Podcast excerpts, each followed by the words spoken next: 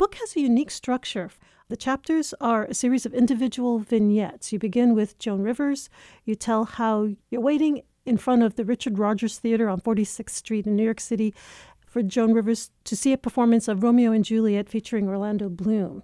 And that's just the first story you share.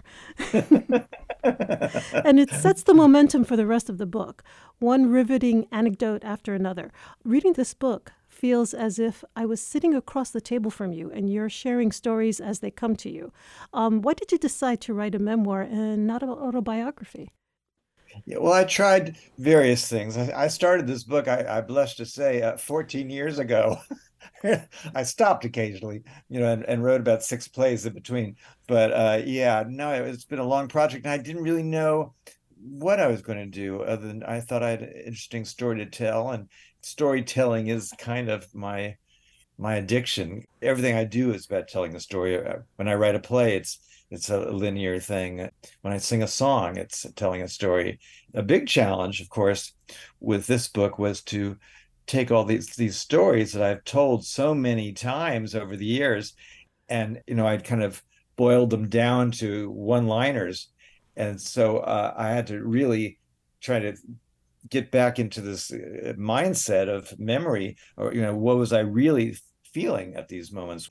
a little more insight into the other people that I was dealing with, and particularly certain sections of the book, like how I got my big break doing this play in the East Village, Vampire Lesbians of Sodom. I had told that story just to death. Know, I'd even written a novel in the, in the mid 90s very much based on that experience. So that was hard to go back and really tell the story.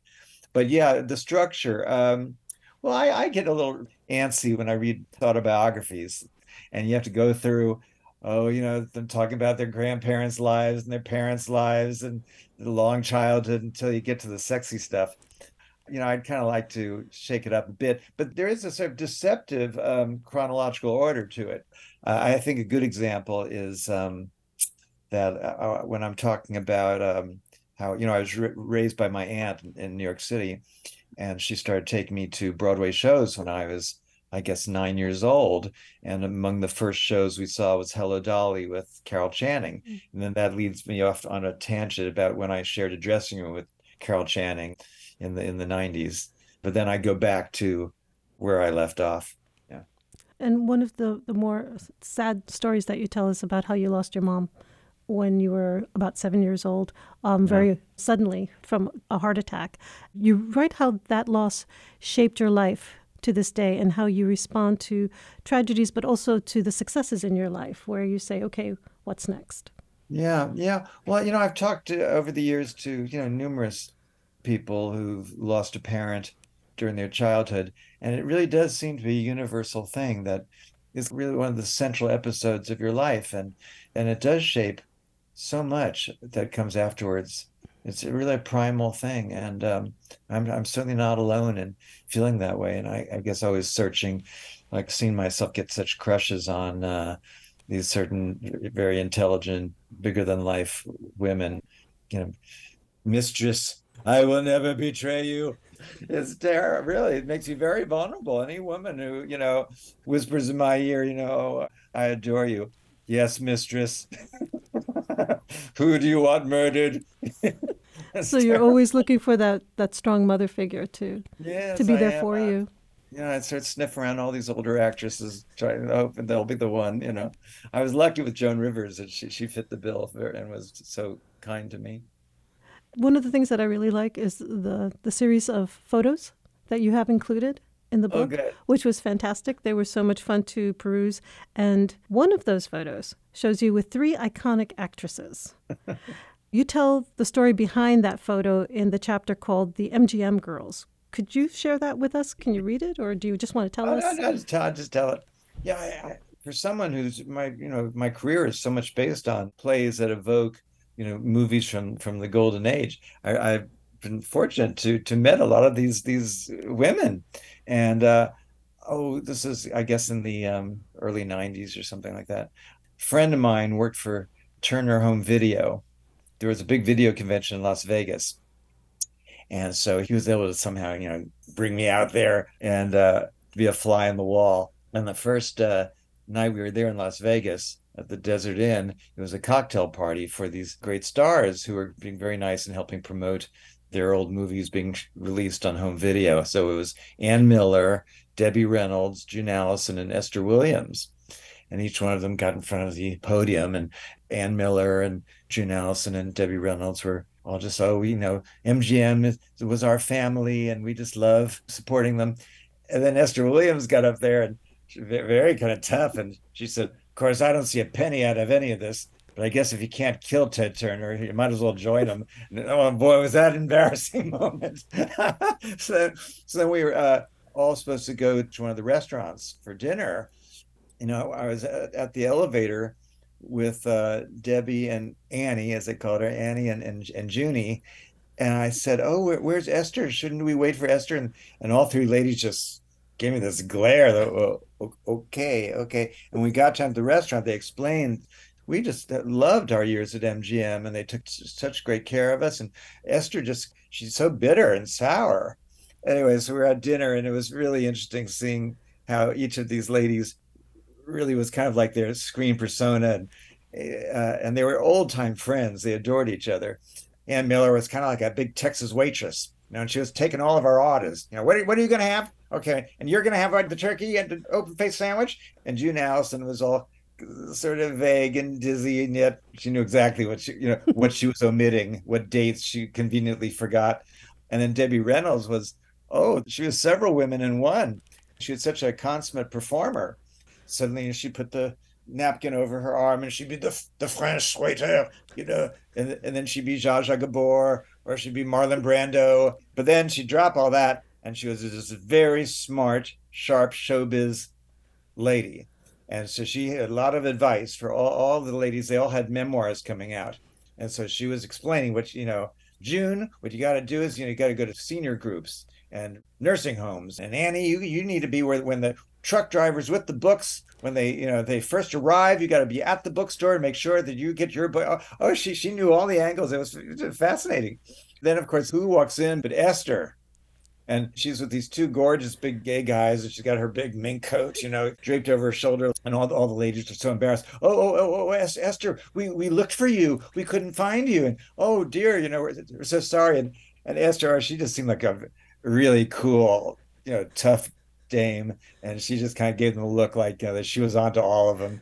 And she sat down at her own table with these two gorgeous guys swigging tequila and i'm sure having a much better time it, was fascinating. It was a whole weekend of that, actually. Oh my goodness. Uh, no, I've been lucky. I, you know, I've spent a little time with uh, Claudette Colbert and and Claire Trevor and, and then other people who are not in the, in the book, Luise Rainer. They come to my shows because they were tributes to the golden age.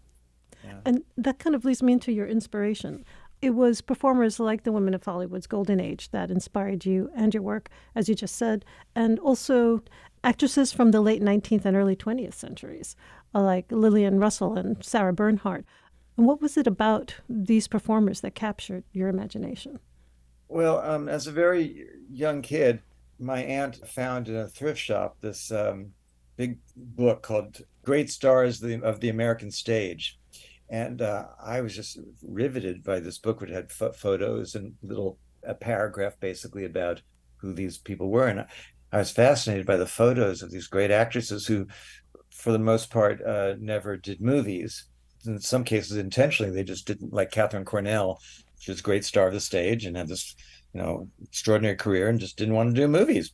And uh, Eva Le Gallienne and um, uh, Lynn Fontanne and and somehow, even though you know I, I, was really into Bette Davis and Katharine Hepburn and Norma Shearer, there was something rather mysterious about these great stage actresses who you could not see in movies. And and you know I was a kid with a very vivid imagination, and so I could I could create in my head what their voices sounded like and what their performances in these plays were like just based on the photos I saw. So that that had its own appeal. And so your your work began to evolve into recreating how you imagined they would be. Yeah. And well, because also for the most part, my career has been in, on stage.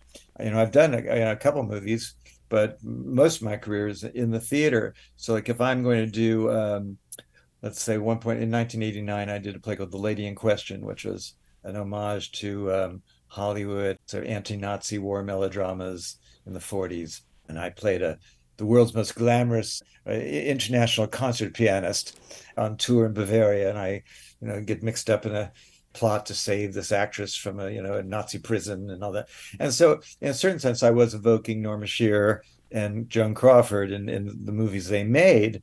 But since we were doing it on stage and not on film, it also seemed to me that I was actually in like one of these plays like Lynn Fontanne or Katharine Cornell might have done during during the early days of the war, you know, or like a Lillian Hellman play.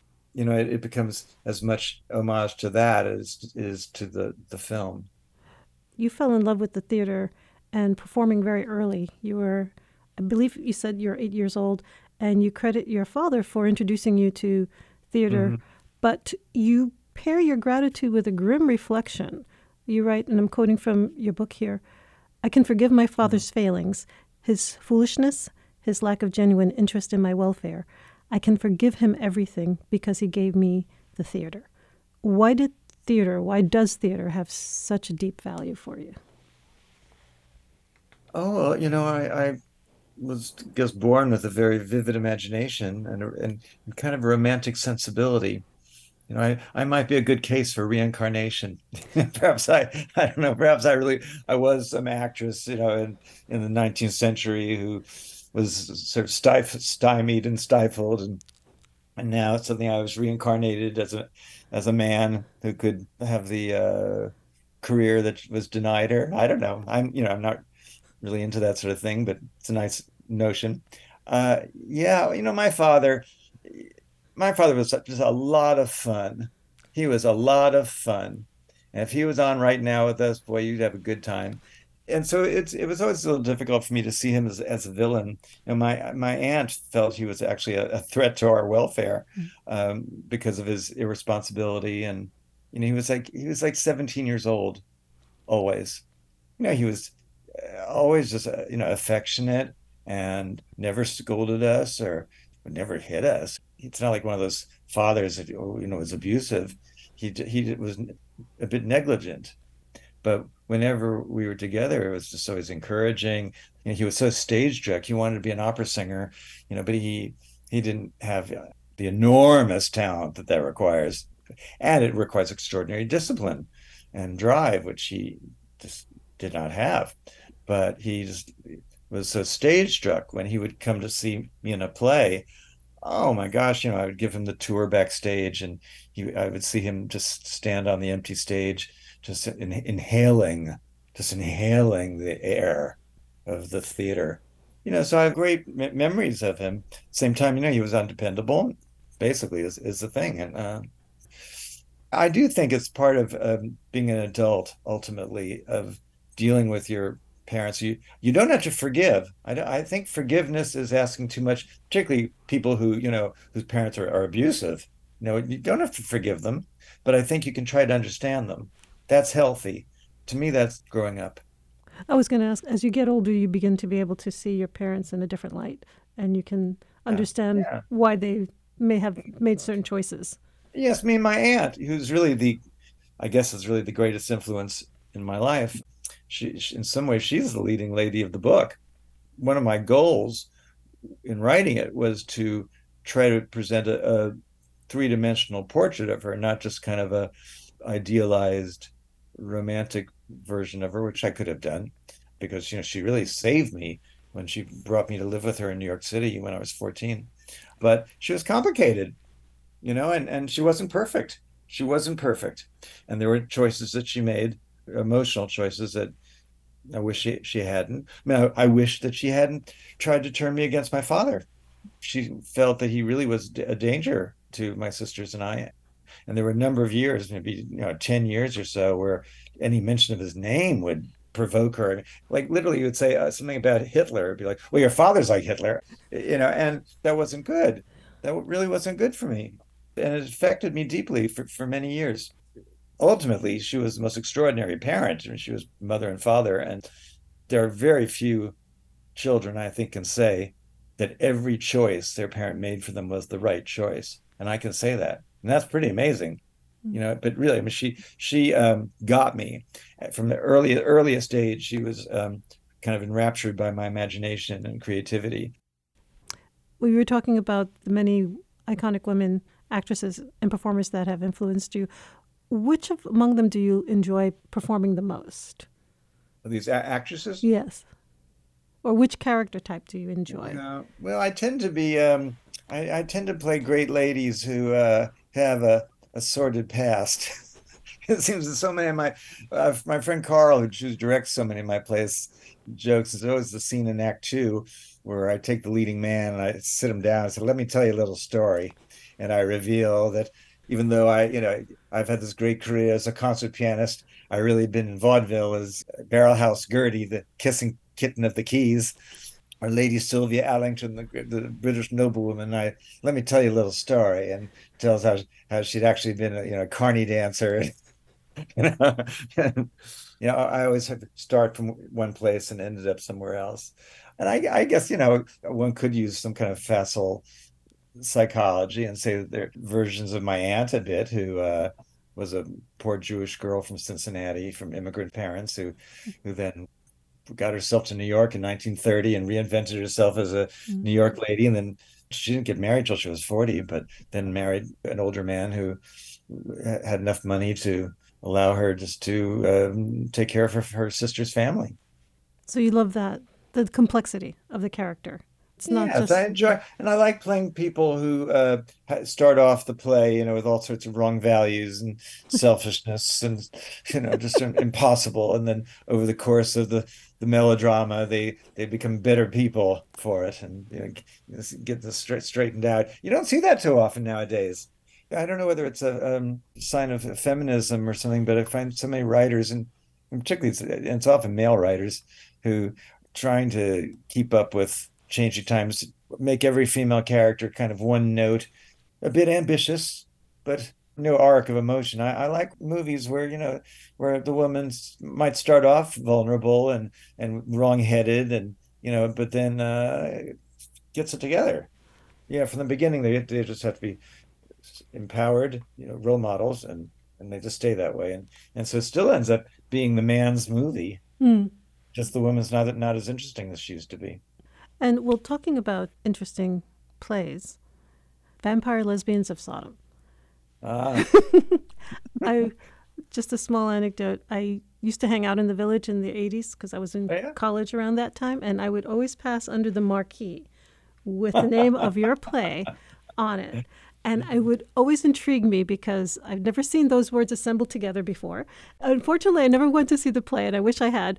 But I just wanted to ask you it was one of the first plays that gained momentum for you. And um, I always wondered how did you come up with the story and the name?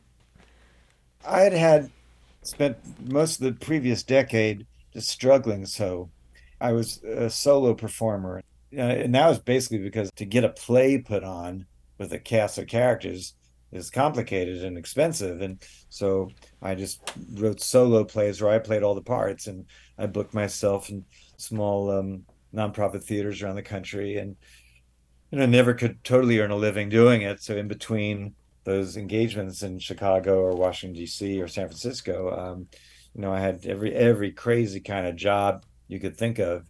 I was a psychic portrait artist, bar mitzvahs and weddings, and you know I just did everything. Um, but then, fortunately, I, in 1984, I went to see a, a friend of mine perform in this strange, tiny little after hours bar art gallery in an area of New York that at that time was totally ungentrified, Alphabet City, way down on the Lower East Side. And I was so enraptured with the ambiance of this uh, place called Limbo Lounge. I mean, it was so decadent. And just thought we, I told my roommate, Ken, who, who was an aspiring director, um, I said, we got to do a play here. And I didn't want to do my solo act where I was just wearing, you know, black pants and a shirt. You know, I wanted to do something as outrageous as the atmosphere and the audience there was. There were all kind of punk, goth, gay, straight, but everybody had multiple piercings, and you know, I, had to, you know, do something suitable. And I'd I'd read Interview with the Vampire, and I, I loved that book so much. And I and I wanted to be in drag. I had played female characters in my act, although I wasn't in costume. And so I thought oh, I'd like to be this glamorous vampire. And I, I never really cared about the blood aspect of vampires, but the eternal life I, I thought was interesting. And I thought it'd be kind of fun. You know, I well, first all, I had to be something, a play that we could do for no money at all, at all. And the costumes had to be stuff that we could just kind of piece together from thrift shops. So originally it was just two scenes. It was just so I thought, well, ancient Sodom would be good because we can both basically just be like in loincloths or G strings and tulle, you know. Then the second scene, I thought, well, that could take place in Hollywood in the 20s because we could kind of improvise 20s costumes. And, and so I, I, wrote this. I was working as an office temp and just as a receptionist in between phone calls. And I needed a, t- a title. And I, it seemed so unimportant because it wasn't like something I was going to do more than t- twice in this bar. My uh, good friend Ed from college, who is now uh, advertising person, I say I gave him the idea of what it was about, and he just said, "Oh, vampire lesbians of Sodom." I said, "That'll do." I'm sorry, we're running out of time. I think we've got about three minutes left. What does performing in drag offer you that you can't get when you perform as a man? I'm okay when I play a male part. I'm, I'm fine, but I always think there are other actors who could do it better.